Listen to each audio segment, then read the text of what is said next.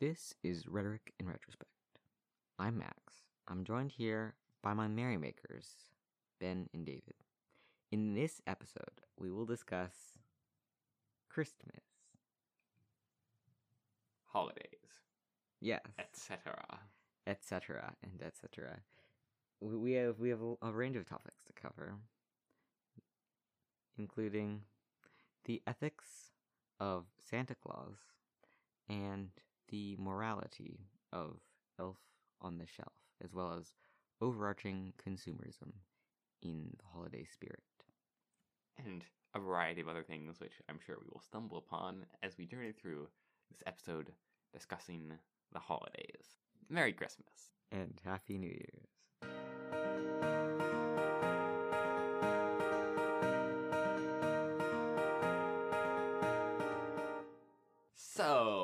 That's how you always start our episode, isn't it? So, course, of we- course. we- we, must all start say so at the same time. One, two, three. So, What are we talking about? So I think in order to gather um, a comprehensive analysis of the character of Santa Claus, Old Saint Nick, it is it is imperative that we go back to the original source material. So, David, let me ask you, what is considered the Santa Claus canon? Oh well, I think it starts with well, if you want to go as far back, it's uh, it's in Isaiah. It's prophesied in Isaiah. And have Santa some- Claus, You have some very Christmassy language coming Santa Claus, coming over there. Um, no, no, oh, Santa Claus. You're San- talking about Santa Santa Claus. Santa oh. Claus. Remember, remember, I remember when we started the podcast. Ben, your dad, he came to us and he said, "Is this gonna be sort of like a Three Stooges deal?" we're, just, we're just trying- and now that lives in my head rent free, and I can't think. Whenever we, whenever we laugh in on the podcast, no, no, this is this is serious. This is intellectual. We're Oh, supposed to oh be yes, laughing. of Dude, course. We are of course. classified as a podcast about the arts. Oh Arts, yes. we're we're classical.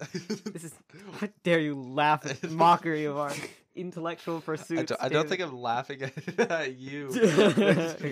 Oh, I, I think I might be laughing at some things that you're saying. Oh, oh, I'm I'm laughing sure. with you. you Yes, know. yes. That's what they all say, It- it David. That's a- what they all say. It is a Christian comedy. We're laughing with Oh, you, of not, course. not at Of you. course, Yes. It is- yes. It is the traditional Shakespearean comedy where Yes. we're all joining hands and laughing together in Much merriment. ado Okay, this sounds nothing. like a cult. I don't like. No. it's in merriment, David. It's in merriment. oh, of Merriment. course. No, but to return to the to the Oh, Christmas good canon, old uh, Santy, Santy. Santa Claus, as he is known by his proponents. Yes. Okay. Yes. Okay, I can't, I can't stop saying things, but then I look back at them and I realize it was just a purely humorous endeavor. Well, I think Is there anything wrong with a bit of humor? there there was a real Saint Nicholas, correct? I believe so. And he did do many good deeds for the public. I think Is he a lived Catholic in saint? 280 AD in What? is he a Catholic saint? Patara. I think so. Yeah. He For lived sure. in Turkey. Oh, interesting. How I didn't know fitting. that, yeah.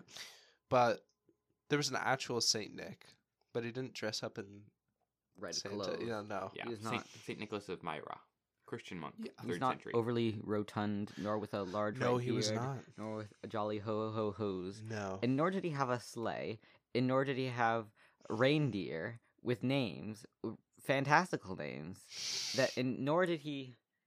Wait, he did give presents to children, to some children. I believe that i- in the Netherlands, at least, or well, the, you see, the story story snowballed quite quickly. In in the, in the Netherlands, he was uh, a, a white bearded man in red clerical robes, to quote, who arrived Oh yes. on December sixth, actually, Mm. on a boat Mm. to leave either gifts or coal lumps at children's Mhm. homes. Yeah. Oh, so he did dress up in red. Apparently, Hmm. I'm not sure if that is true or not. so, in the in the Christmas can not the Christmas canon, the Santa Claus canon, Right. um, I think that the we can all agree the primary source is is songs. I mean, the entire I- idea of the names of the the reindeer. I believe the origin is Rudolph the Red-Nosed Reindeer, the critically acclaimed Billboard chart-topping hit. Um, what is who sang the song? Wait, which song? Rudolph the Red-Nosed Reindeer. Ah, oh, you're talking about just the classic, Bill Bill Cosby. The song came before the before the Rankin Bass animation. Yeah, I'm thinking of the Bill Cosby version. If you're if you're talking about that, It Huh. was created by Robin L. May. written or sung. It was originally sung by Johnny Marks, I believe. Johnny Marks. okay. But it was a Christmas book. Wow. A children's book. oh, interesting. And his brother in law um, wrote the song. Hmm. Wow, that's very interesting. yeah, But you see Yeah. the point of where the entire story of secular Santa Claus comes about. hmm It's through um, popular media. how so? Well, how do you know of Santa Claus? Uh, probably from my parents. Wait a second. Robin Louis May, who wrote, who was the creator of Rudolph the Red-Nosed Reindeer, his parents, no, no, no. One of his sisters was the grandmother of the economist Stephen D. Levitt, who wrote the book Freakonomics. Really? Whoa. Wow, What a integration. small world. That's what we were talking about last week. Yeah. Hey, yes.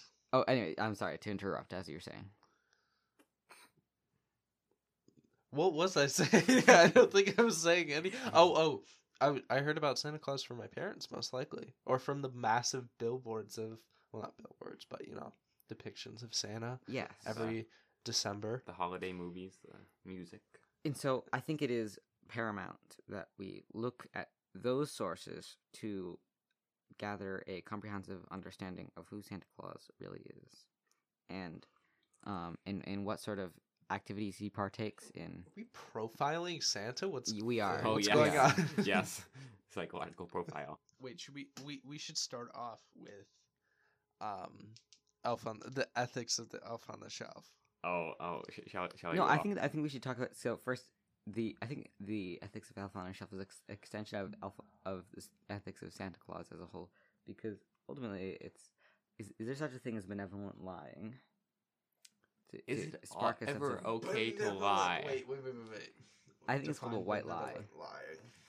I- Is it ever permissed to lie as Christians? Uh, mm, well, then you have to define lying. If you're actively Telling- deceiving somebody Yeah. with the the intent of evil, no, that's Oh. never permissible. if it's the intent of evil, that's that's Yeah, the key yeah. part. I think it's I think it's the intent. If you're the intent of wrongdoing. yeah, but if you're protecting somebody or Yes. I don't know, surprising somebody, sure. I suppose lying for a surprise party is not Is- is benevolent. This this might be a tiny bit heretical, like a, a, a little bit heretical. Tiny. No, no, no, no. It's not. It, he didn't, because Hmm? Jesus Jesus clearly displayed the truth of what he was doing over and over again. Yeah. and just nobody got it. Yeah. So he wasn't keeping anything from anybody, and No. even before he was born, it was prophesied. So. And there's a difference between lying and just not saying something. right, exactly. Like telling an untruth, something Yeah, that's no. not true. Yeah.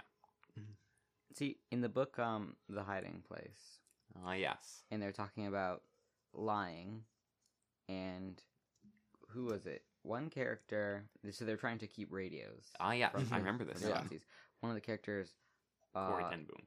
straight up lied about um When asked how many radios they had, she said we don't have any radios when in fact they had two. they they turned Mhm. in their what they turned in one radio and said, "How many more? Do you have any more?" And they said, "No." Yeah. And and then later in the um in the book they were hiding somebody in a secret hatch and one of the soldiers at Nazi soldiers asked them is where are they or and they said under the table because that was where the hatch was. And then the soldier just laughed because he looked under the table and there was nothing there. And so the the second character who's talking about the table, I forget their exact name. They they they claimed that oh it was see uh if if you don't lie, God will provide. And then the first character said, "Well, what about the time that I lied about the radios?" He said, "Well, I'm sure that's forgiven." And and to be sure, all instances were benevolent, but Yeah. Like if if you telling the truth, if you lying will save somebody's life, I think that's perfectly okay, right? Yeah, I think so. I mean, Yeah, you shouldn't be happy about it, probably, but yeah, right. Mhm. Like shouldn't if, you just live your life righteously, and then what happens happens as a result of that? hmm, Is that not true? hmm. For instance, if you were the one, if if if if you if you were Corrie Ten Boom and they were in your room and asking where where the the secret room was, etc. Would, would would would you say something? Where it was? I don't think I would say where it was. I don't think I would either. I think I Well, think I would. Is that a question of lie. courage or is that a question of ethics? We're talk. I believe we're talking about both. the But the ethics Yeah. of whether or not it is a sin to lie to save somebody's life.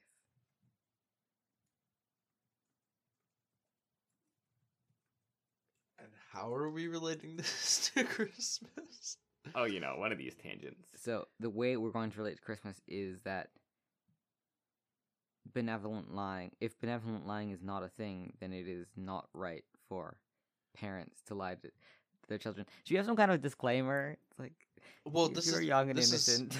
the, the thing is, this is taking it to the extreme. Yeah. But I can see where you are. uh, Yeah, yeah, yeah. So I would say that there is such a thing as surprising somebody, but uh, like it's it's okay in some situations. You know, benevolent lying to surprise somebody is okay, but I would say to force somebody to do good by lying to them is not is a no go. Yeah. Yeah. E- even even like to spare someone's feelings or whatever. Mm-hmm. That's still not Yeah. No. It's a No. white lie. Yeah. Yeah. Mhm. the truth. Almost always is better. Yeah. But like, Yeah. if you if you were working in law enforcement or something, and you had to deceive people in order to learn information, intelligence, would that be okay? I think there are several instances of Mhm. um, of that occurring in which it is for the greater good. Yeah, if you're serving your country in keeping federal secrets, I would say that's honorable. But what that's about very honorable? espionage? Uh, you're getting into the technicalities there, but it depends. There, it, de- that's situational. It seems like the the spirit of the law versus the letter of the law. Like there there's uh, oodles if if places uh, in the scripture that would make that that that would turn the other cheek, don't hurt, etc.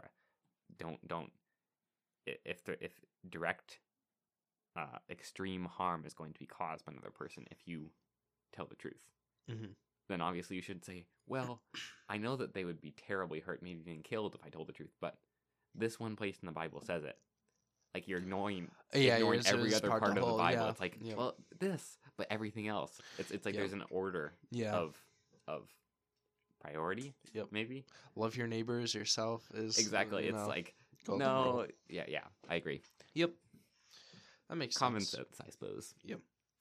Anyways, If we're having uh, sort of, I'm glad we came to a concrete um resolution, but and, we, and like you said, David, it is it is in cer- certain circumstances situational, um, but but for you, I have a situation. Is you it right? do. it is is it right for parents to um to tell their to tell their children about the idea of Santa Claus and in for the purpose of you know sparking joy or Tooth Fairy, or Elf on the Shelf, or whatever it is. Uh, what you're gonna have to be more clear because if you're like, "Ooh, Santa Claus," that might spark joy, but you're not really doing anything. there. they they make make your children believe that Santa Claus there you go. exists for the Uh, purpose of perhaps um you know creating a sense of wonder childlike wonder immoral is a very strong word. Um, Is it harmful even? I would, yeah, I'd, I'd Yeah. say it's, I'd say it's harmful.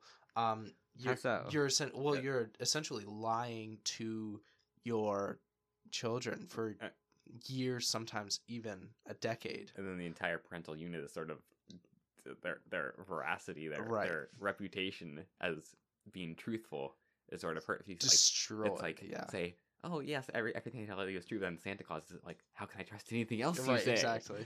So that that's probably not the most beneficial. It's definitely not leading to psychosis or anything, but it, it is It is playing with reality. level. Yeah. Yes. Yep.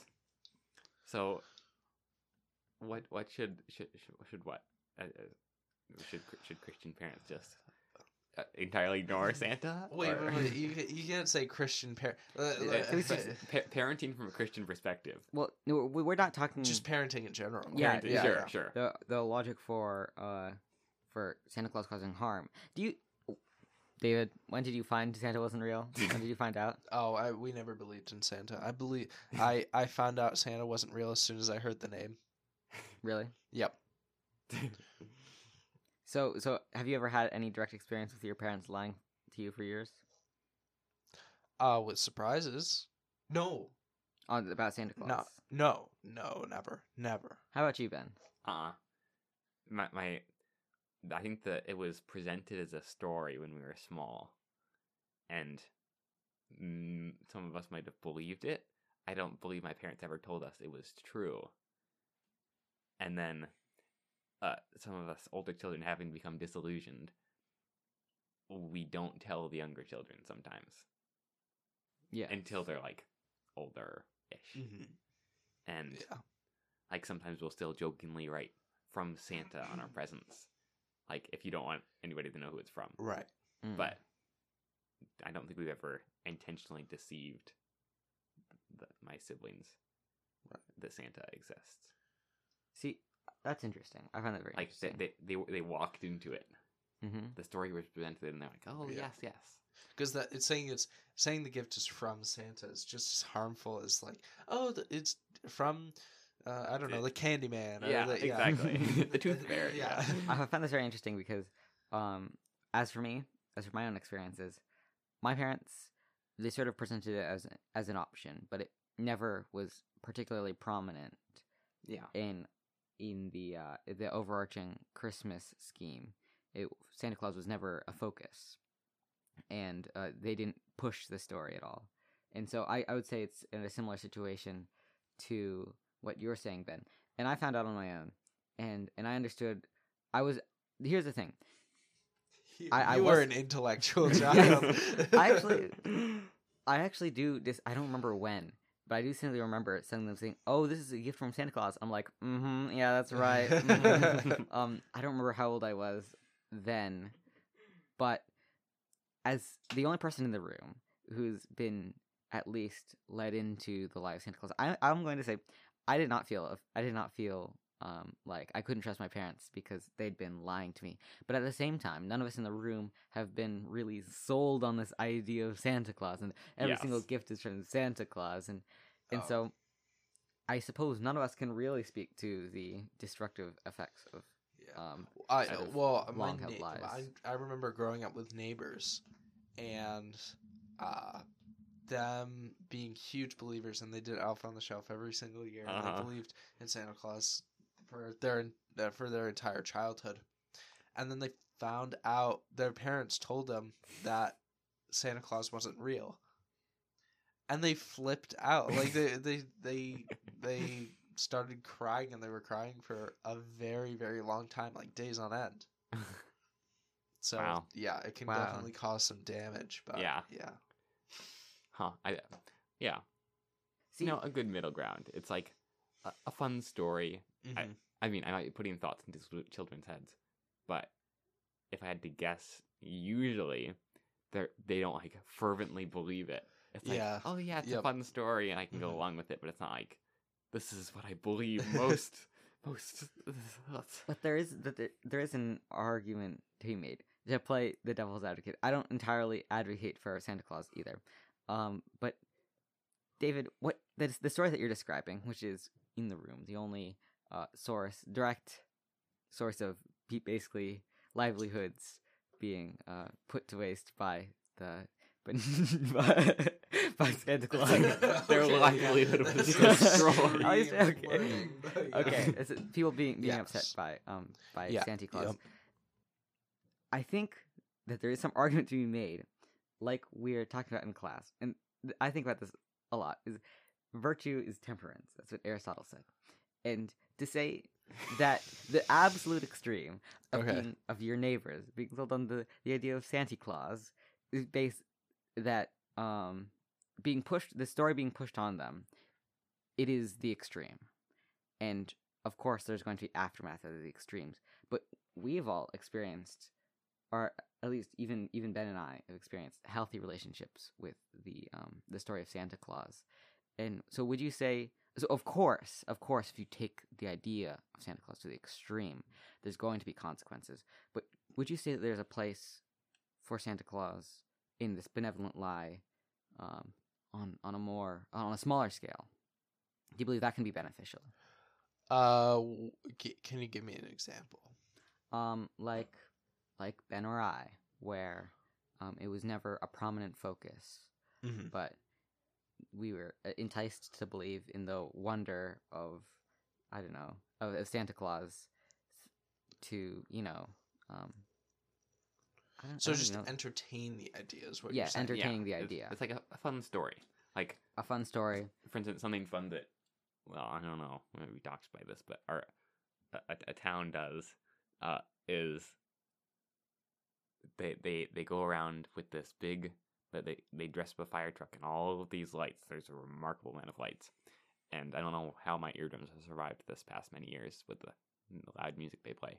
Then the mechanic dressed up as Santa comes around and you know gives everyone recycled Halloween candy and it goes around to every house in the town and it's fun. I I- think. Uh, well, oh, go It- ahead. It sparks joy. I don't know. Uh, I think that it would affect every individual different.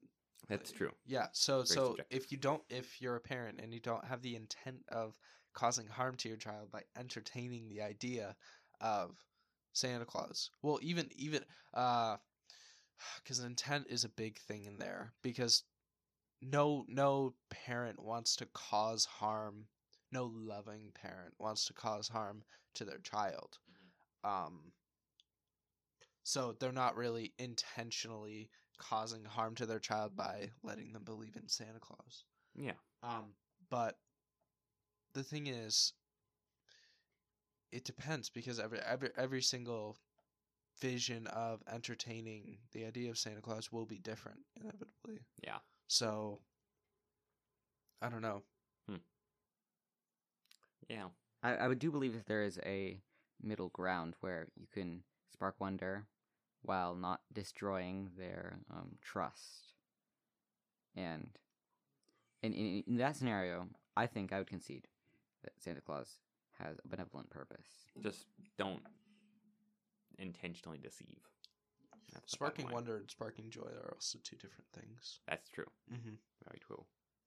Because one year, yeah, it, one one they're actually thinking that it could be real, and the other they're just like, oh, Santa Claus, you know. That's fun. Yeah, that's fine. Yeah, exactly. There's there's the other side of the coin though.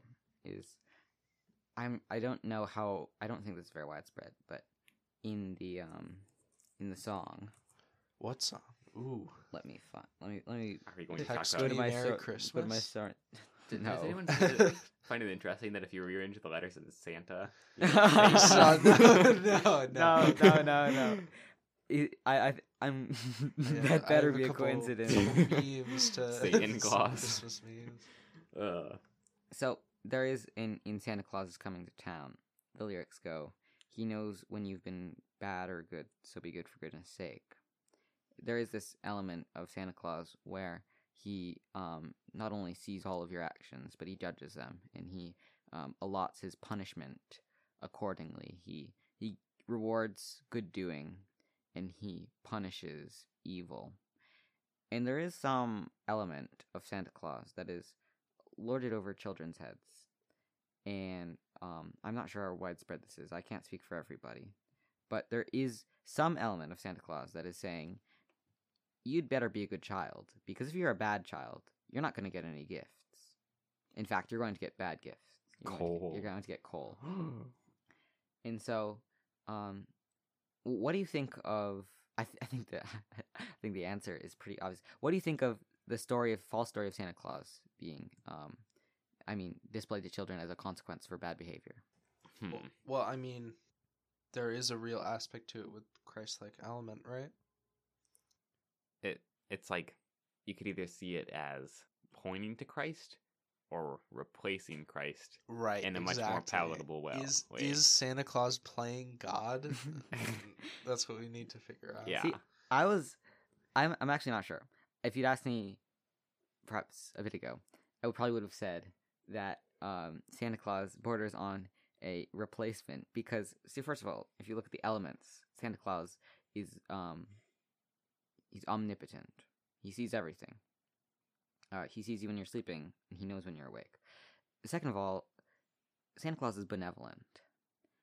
Um, Santa Claus, he's he's doing good, but without the assurance that Santa Claus is truly pure, um, we can't. Of course, we know he's got bad habits. We know he is mortal. He overeats. What? what on earth? whoa, Oh, whoa, whoa. okay, okay, okay.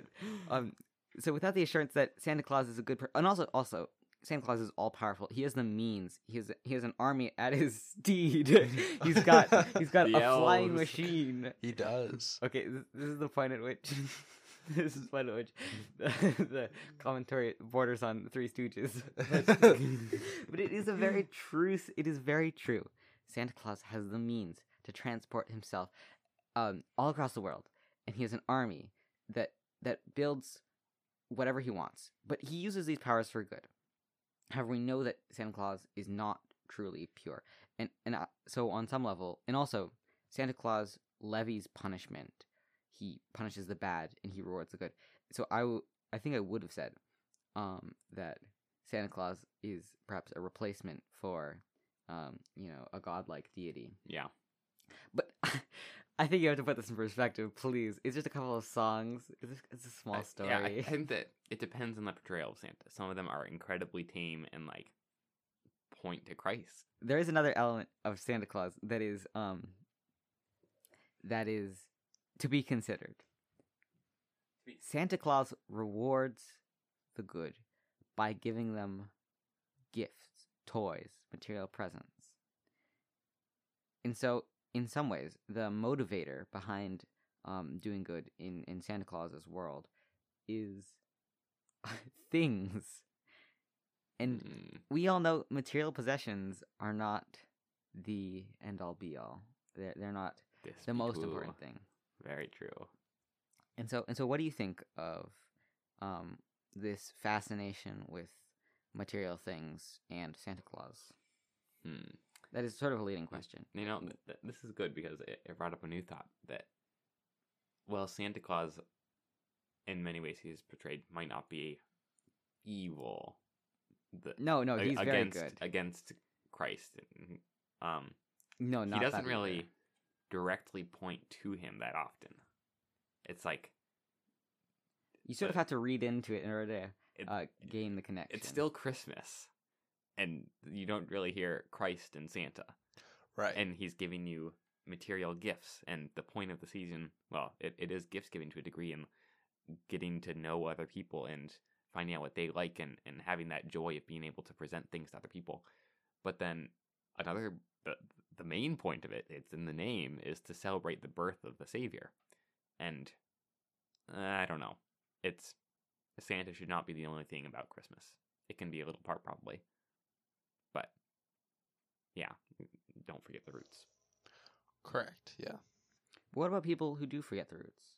There are many people who celebrate Christmas without um, focus at all, or, or perhaps even not even knowledge to some children of the um, of the Christian uh, beginnings of the uh, modern accumulation of tradition. So, in in these and the, most of these people also point to Santa Claus. Um, they they look to Santa Claus as uh, some sort of focus, and that is probably broad-reaching. That is also probably hypothetical. We know it to be so that certain elements of it are um, are true. So what do you what do you say to the um, what do you say to we're gonna cut this. I, I'm not losing my train of thought. Um, what do you think about secular Christmas without fo- any focus on uh, Christian origin? Does it even exist? I think it does. I think people celebrate Christmas without knowledge of Christ. Maybe like, Without knowledge of Christ, like, or without a brief knowledge. Small but- children who've never been exposed. Oh, oh. uh, uh, I think just just like people have heard about Santa Claus, almost everybody has heard about Christ, right? I think Yeah. is But, like, is a heard the mainstay in modern culture. Yes, Yeah. definitely. At some point. Like the But nativity the is Bible a is the huge best-selling part Certainly. of Christmas, but not Yeah. knowing but knowing seeing the nativity is not the same as understanding the concept in grander scheme behind The- the, messages yeah, the Oh yeah, well, sure, Yeah. sure, yeah. Um, if you're talking just totally separate from God, then I don't think you are celebrating Christmas. Hmm, and, and why is that What because is that's christmas that's the whole point of it. Well, you're you're by celebrating Christmas in in like in its actuality, you are celebrating uh, the ultimate gift given to mankind. And if you're not celebrating that, then you're not you're not celebrating Christmas. Yeah, that's Just like-. Like imagine imagine celebrating somebody's birthday without ever mentioning that it's their birthday yeah, right you're Mhm. uh, without like any happy birthday or any like you're you're you're essentially just chucking gifts at them and then like not acknowledging them for the rest of the day like imagine not even looking at somebody or treating them like trash for their entire birthday right huh Yeah, because we give gifts because we're acknowledging that the greatest gift Yeah. possible has been given to us. Yeah, you might actually resent the gift if, uh, if nobody even paid attention to to you during your your birthday. Imagine if your mother and father just like for one day of the year, which was the day you were born, the day that they were supposed to, you know, celebrate, and the day you now dread, just nobody cares about you. That would be pretty disheartening. It would be. I I ag- I completely agree with you. Um, well, but I'm asking questions so we can gain a better understanding. And I have another question: Who defines what Christmas is? Is this a soc- because this is a holiday? Is it a societal event? Does society, is the general acceptance of Christmas, um, define what Christmas is? Who defines Christmas? Hmm. Uh, well, uh, well, mm. Do we need to define? No, no, no. We'll go by a common understanding of Christmas. Um, society defining Christmas, It's definitely changed over the years. right? For sure. I don't know when the gift giving started becoming a thing. Oh well, it started because oh oh exchanging or giving. Yeah, Oh, Or I, e- I e- don't know. either. Yeah. because yeah, I think that it is 336 Constantine. All right. uh, I don't want to. I don't want to lose our current train of thought, but there's this very interesting uh, documentary that I recommend watching. It's like it's sort of dramatized, but it's very interesting nonetheless. Called "The Star of Bethlehem," and do we want to say that and talk about that in a minute, or should we- Oh, I have stuff to connect to that. Yeah. okay, Yeah. We'll talk about it in a minute. sounds good. Uh, so, h- how does society define Christmas? Um, it, the most wonderful time of the year. I mean, It, it's like how does this? So, are we talking about just in the United States, or are we talking worldwide? Let's talk about what we know, which is the United okay, States. sure, It's sure. the, we don't know anything past. That. s- Well, no. But not, what are not we I was in primarily. Canada We've for five experienced minutes once. yeah, uh, what we are States most Christmas. experienced. Yes. Yeah. um, gifts and music and happy. and Christmas trees. and post office workers dreading. that is that's only for post office workers, not, probably not the general public. Yes.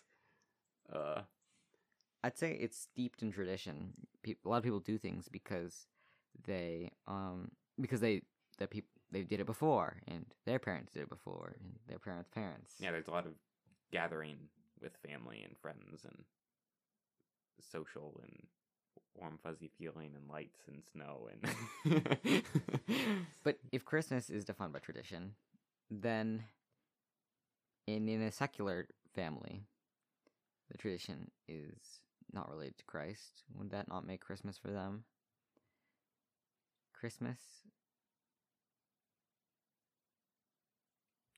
Okay, I think we're devolving into definition, and you could you could do semantics all day long about definition, but Well, no, yeah, I, I, I, I like that question.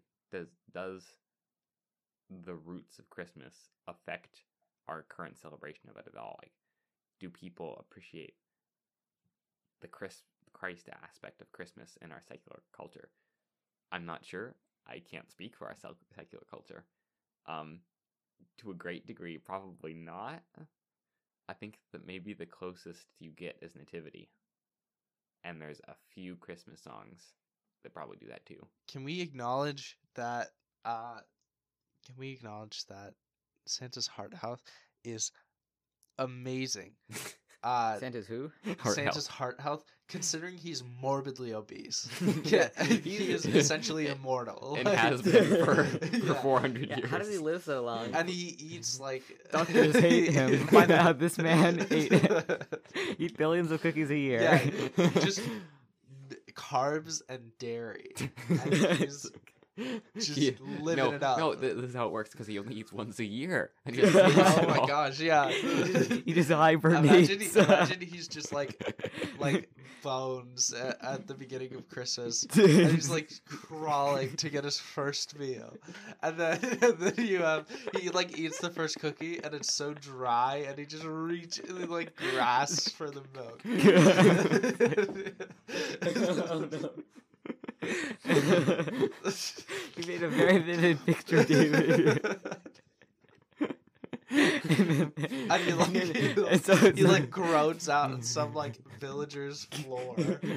and I'm sure there's a bell curve like at the beginning because he's so skinny. You know, he's Yeah. crawling all Yeah. over the floor, and as he gains his health, you know, he becomes like a, a functioning human. And then at the end, he's just, He just like continues to crawl. He comes full Chipmunk. circle. yeah, he He's starts crawling again because he's so Yeah. full.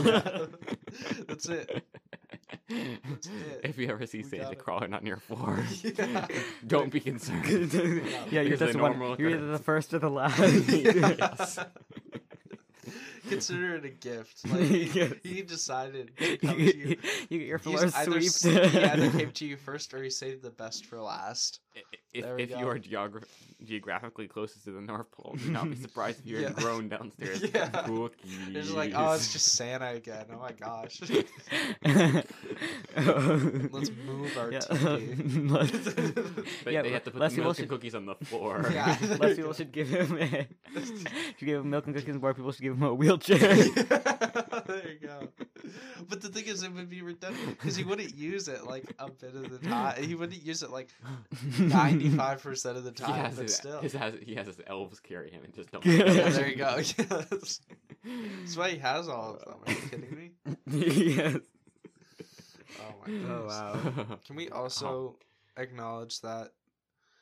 Oh, do we? No, no, no. Let's not go down the magical portion of it because that's Oh. a, that's a bit too much. But yeah, well, we'll talk about we'll have to talk about magic. but we can go with the magi and the. Oh yes, yeah. yes, and because oh the the star the star is very cool. The Star of Bethlehem Yes, yeah. It's very very interesting. It's this guy who some time ago was you know trying to figure out the Star of Bethlehem. It's like this this thing, and you know we we try we've been figuring it out for lots of time. So let's try to try to solve it. And he he he went with our our fancy fancy new uh, star programs and in our 21st century. You know. Uh, Gizmos and gadgets. Exactly. Yes. You know, with lots of you know math, we can Oh. we can Wow. we can turn back time, and exactly, and and we we saw Jupiter in retrograde and and Regulus, the the star planet, and Yeah, they're on. And it actually, I was surprised by this, but it actually was December twenty fifth. Apparently, What? that the, the the star appeared. Oh, over- really? Over over Bethlehem. Oh, okay. Yeah. I I did Cool. not, not know that, but that was interesting. And, and the show goes on and talks about death of Christ, uh, that based on the the lunar eclipse and all these different stars. It was it's very interesting. But the Mhm. conclusion was that Christ died on April third of thirty three A.D. and that he was born on December twenty fifth of two A.D. That was the- Wow. that was the astronomical conclusion. A 3380? Yeah, Wow. I thought that was interesting. Yeah. Yeah. Apparently, there's a. This is Jewish elf on the shelf. Mensch on a bench. What the heck is that? I'm not even sure if I'm pronouncing it correctly. I'm sorry, what? Men- Mensch on a bench. yeah, um, actually, I did not know that existed. Wait, mensch on a bench? It's a stuffed toy that looks a bit like a rabbi or a Hasidic Jew. Yay. It- nice. Anyways, all right, uncut. Oh, we're we're we're cut. We're Oh. We were- uncut. oh, I thought we were leaving that in. Yeah. Oh well, you know, we can leave it in. We we will. We'll take creative liberties. Ben will. Take creative. Thank you for editing it, There's Ben. gonna be a lot of Much appreciated. in that. in Yeah, that yes. we were laughing much. so much.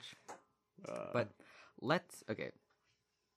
Let's talk about the other Christmas tradition, known as Elf on the Shelf. Ah, yes. This is actually very modern. While Santa Claus has been going on for a long time, Elf on the Shelf started in 2005.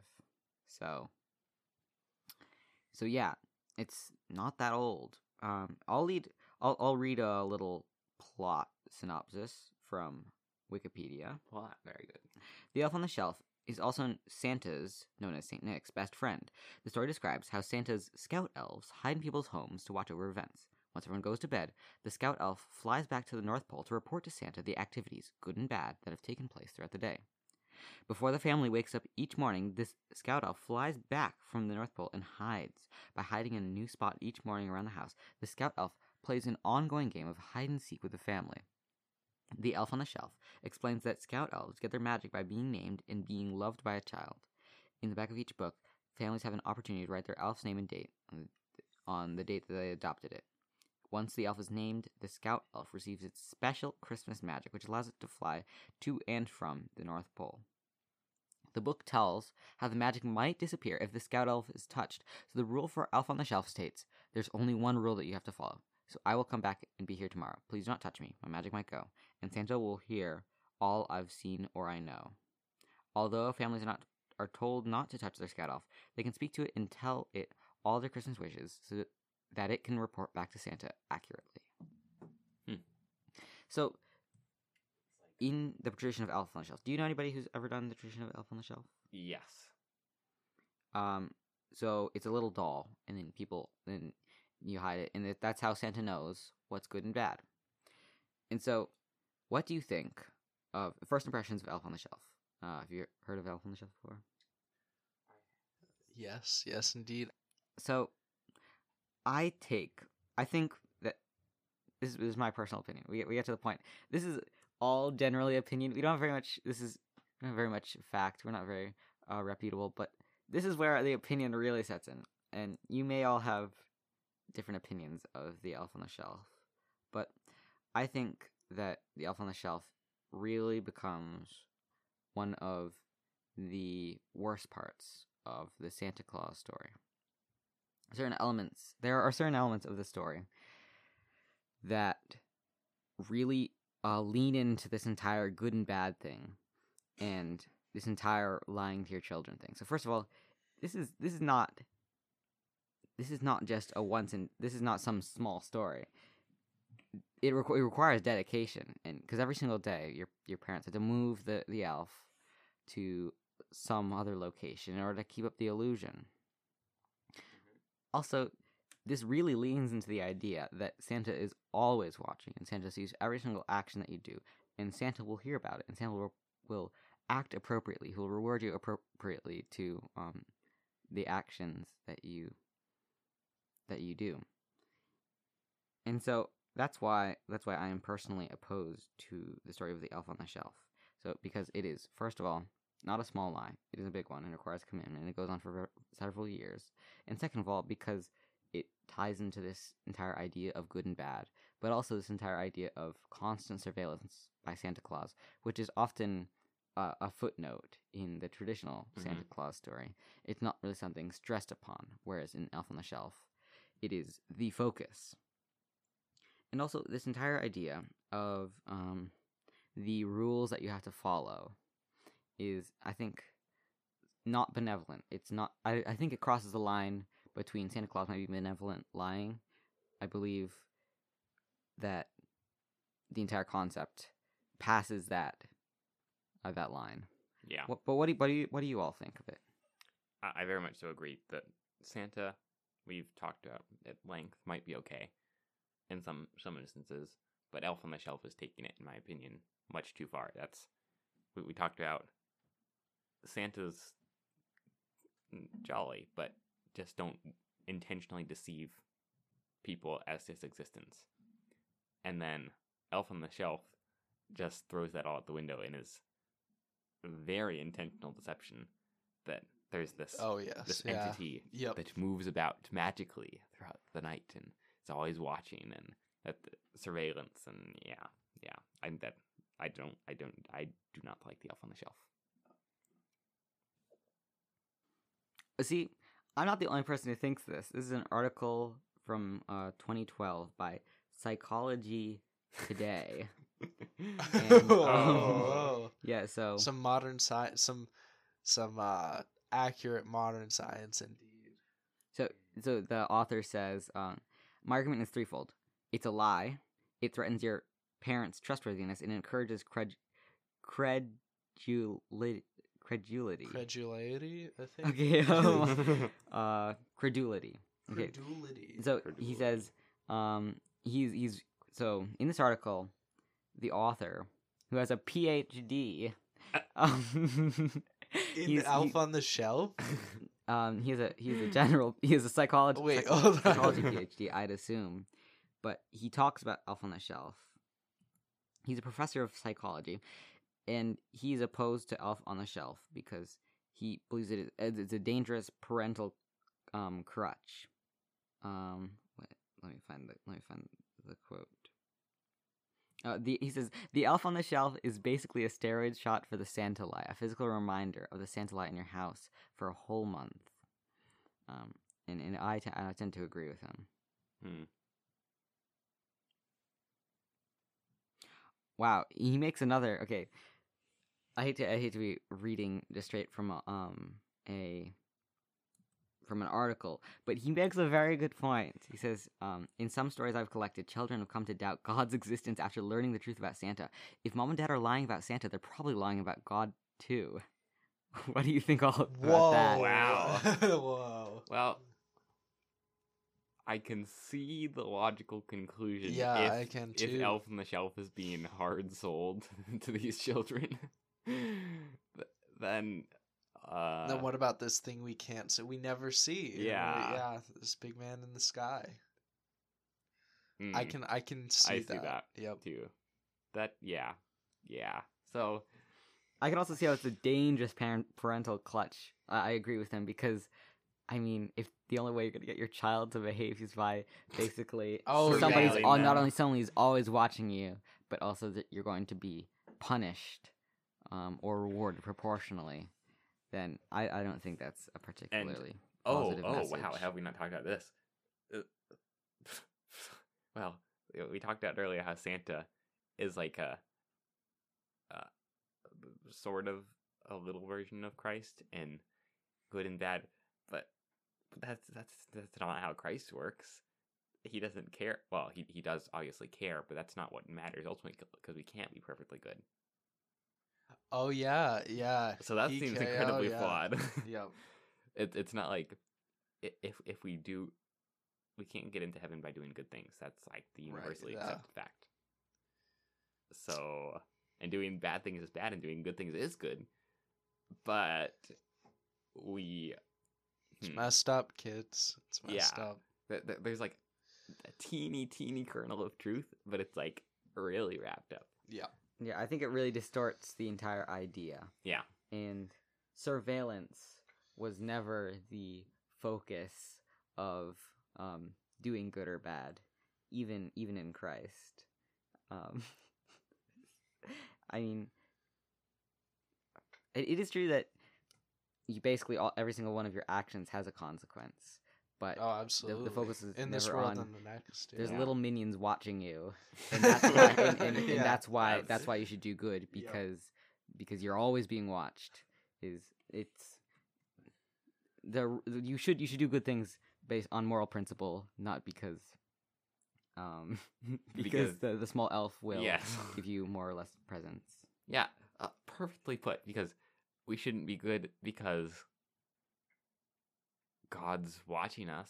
But I mean, He is. He he's omnipresent, omniscient. He knows everything we do and think and say, etc., etc. But that's not why we should be good and bad. It's Yeah, because because if we want to emulate Him because He is good.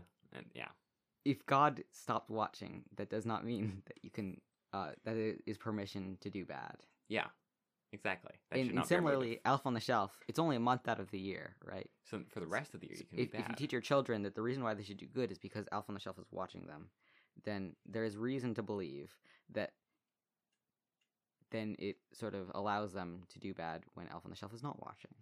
and also and, and things like oh be nice it's christmas should we have particular seasons of the year that are designated for being kind Yeah, it should that should be year round. yeah And I can't say that any of us have particular parenting experience, but there is there's it's um common sense, Yeah. I believe, in principles that I imagine proof out. I feel like Elf on the Shelf is on the same level as iPad parenting. Where you're just you're just like putting this idea or object in your child's hands or mind and you're just like oh well this will get them to act act better and and they won't be as loud or as riotous Yeah. or something yeah it's, it's just It's it's, like up. it's like putting a band-aid on the problem Oh, yeah, it's, yeah, it's no. like you know yeah, well i feel like i've said this a few times before but we obviously are not at all experienced in parenting Oh, no, in the uh, least Uh, yeah, I think what which episode was it that we talked um about? which episode was it I don't know. Th- there was like a random episode or something That was a where we had good. bunch That was. thoughts. I like that because it I was liked like that as well. people people with no parenting experience. Exactly. Their reflections on parenting from their parents. But Yes. people people forget what it's like to be a kid Yes. and what it's like to you know live under It- the um the, not Yeah, under the, the- thumb. I don't want to say the- that. oh! I, I said I, I don't want to say that, but The- you know yeah, the jurisdiction. live under the jurisdiction of somebody else, and so we do have a special experience. You know, yeah, parenting. It, it, it's sort of the great misunderstanding. Chil- children don't understand what it is to be parents, and parents often don't understand what it is to be children. You know, That's why I retain my inner child. but but you know, uh, where was I going with this? Yeah, yeah, yeah. That I I mean I can't speak for this, but it seems it seems uh, philosophically, uh, theoretically to me that to parent it is better to instill. Well, we could go on for hours about whether virtue is taught or not. Well, we'll talk about that later. But you, to instill as best you can uh, these virtues in your child, these these Principles. principles yes yes good good moral foundations instead of uh policing them in how they act instead of instead of trying to regulate what they do teach them what to do yes, i don't know if that's well put And- but yes. yeah. Th- that that seems to be the idea behind Santa the surveillance of Santa Claus in Elf on the Shelf, and I think I don't think that's crazy to say. yeah and c- certainly we need to submit to our parents and they do ask us to do things that we might not want to do that we dislike but that they usually know are good for us and they're not perfect but they're better at it than we are usually. So, yeah, yeah. I feel like we've traversed this topic before, but worth saying Oh, again. absolutely. Yeah. But I, I, I was reading earlier a book on Project Gutenberg called "Is There a Santa Claus" by Jacob A. Riis, two eyes, R I I S, and a, a, ch- a small child. This is written a long time ago. This was, or wait, actually, this was 2010, I think. Huh. Um, a child wrote to him. "Hmm, this seems older than that. I don't know. Oh, 1904. That explains it. A, a child had written to him and asked, "Will you please tell me if there was a Santa Claus?" Papa says not. Won't you answer him? And then he, he wrote this this long expository letter about Santa Claus, and and at the at the end it was interesting. Sort of ties it in with Christ. Yes, it's, please. It's it, it- shall I quote it? Yes. Okay. Quote, because don't you know, Santa Claus is the spirit of Christmas, and ever and ever so many years ago when the dear little baby was born, who after whom we call Christmas, and was cradled in a manger out in the stable, because there was not room in the inn, that spirit came into the world to soften the hearts of men, and to make them love one another. Therefore that is the mark of the spirit to this day. Don't let anybody or anything rub it out. Then the rest doesn't matter. Then let them tear Santa's white beard off at Sunday school festival and growl in his bearskin coat. This is old, you can tell. There, there are only his. Dis- these are only his disguises. The steps of the real Santa Claus you can trace all through the world, as you have done here with me.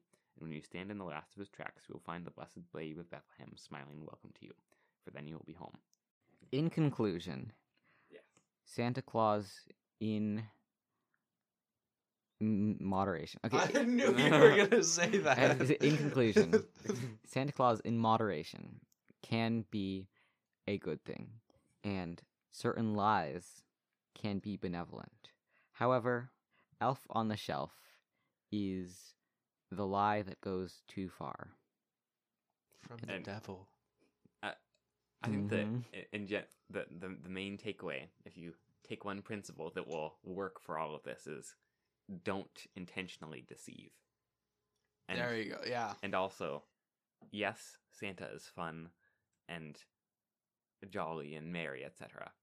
In most scenarios, and is sort of okay as long as it's not uh, being fed to the child as this this b- story that is true. As long as it's just oh, it's a it's a fun story, you know.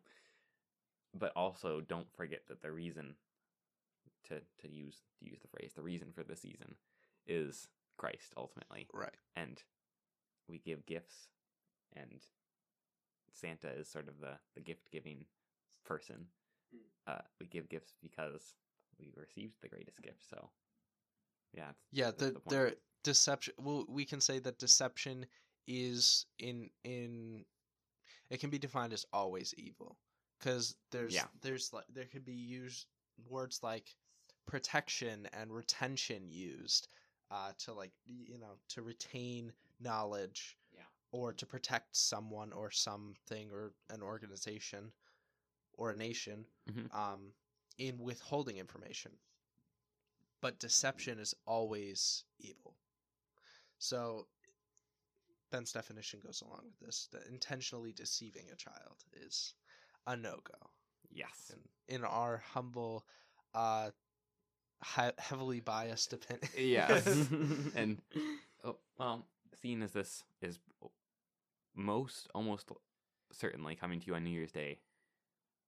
Uh we you know happy new year's. Uh we we if we had extra time we might have talked about the resolutions of jonathan edwards but we have talked for an hour and a half about santa claus so you probably don't want to hear that too. This is getting or it would be too lengthy but i do encourage you to go read the resolutions of jonathan edwards. They are Very worth it. happy also happy one year can we get can we give Yes, it up? it's it's been when this is released. It has been precisely a year, January first, Yep. January first. what was it what was it um Really? Did we start January 1st? Yep, uh Wow. unattainable beauty was the first that was released on the second. oh and right we did yeah. the introduction. right yep Welcome to Red Well, So, actually, actually, our real start would be um at April because four months after, you know, for no reason.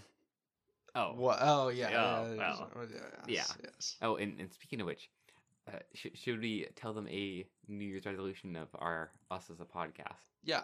Well, well, we have all incredibly busy schedules, and finding a time when all of those incredibly incredible busy schedules align is not easy. Mm-mm. And but we do really we love to record, Yes. and we have so many things to talk about. Our list is still, I think, hundred strong Oh yeah. at least, and we Mhm. keep on adding to them. And a key. Yeah. Yeah. so we have lots to say, but when to say it, that's harder. Yep. But we'll try to we we, we we'll try to talk whenever we can, We will. We will. and, Indeed. and get to get episodes to you. But we will try to be keeping it to around two weeks, and I will certainly be making time in my my college schedule to uh to make that happen. No matter if I have to, you know, stay up a a late night or two Oh, during the week. So I hope not. But yes, and so you'll probably get another episode from us in three weeks from today, or two weeks. Two weeks in two between. two weeks. Yeah. Yep. Okay, so one week in between each. Yeah. got it. But this will be dropping January first. Yeah, January. sounds good. Well, would you like to do the honors, Max? The honor being in so long. Oh, if you have any questions, quandaries, corrections, or Queries. queries, please send any comments whatsoever at rhetoricalretrospect at gmail.com. It is in the description of the episode. So, no pressure, but um, if you have anything to say at all, send us an email. We love to hear people say things. Yes. Um, this has You- been What are we doing? Text to speech here. this has been Anyways, this has been rhetoric in retrospect. Signing off. Signing off. Bye. Bye. You don't say bye. We always Say say goodbye. bye. Goodbye. Wait, this is this isn't like a Zoom call.